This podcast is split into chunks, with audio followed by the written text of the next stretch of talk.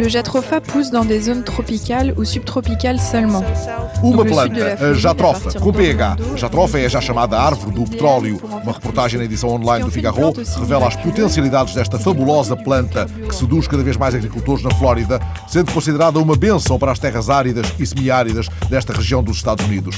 Como outras agricultoras da região, Cecília e Sue McFarlane, ouvidas pela reportagem do Figaro, dedicaram-se à cultura da árvore do petróleo, cujos frutos esmagados dão um óleo bruto pode ser utilizado como combustível em tratores, geradores, barcos de cruzeiro ou comboios. Roy Beckford, um investigador da Universidade da Flórida, acredita que a jatrofa pode ser uma das respostas em biocarburantes à crise mundial da energia.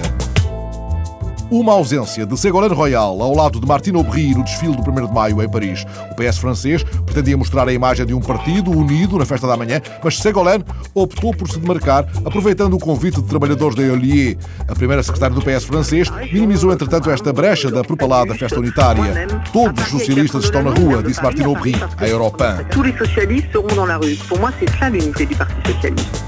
Um obituário da imprensa escrito em Hollywood.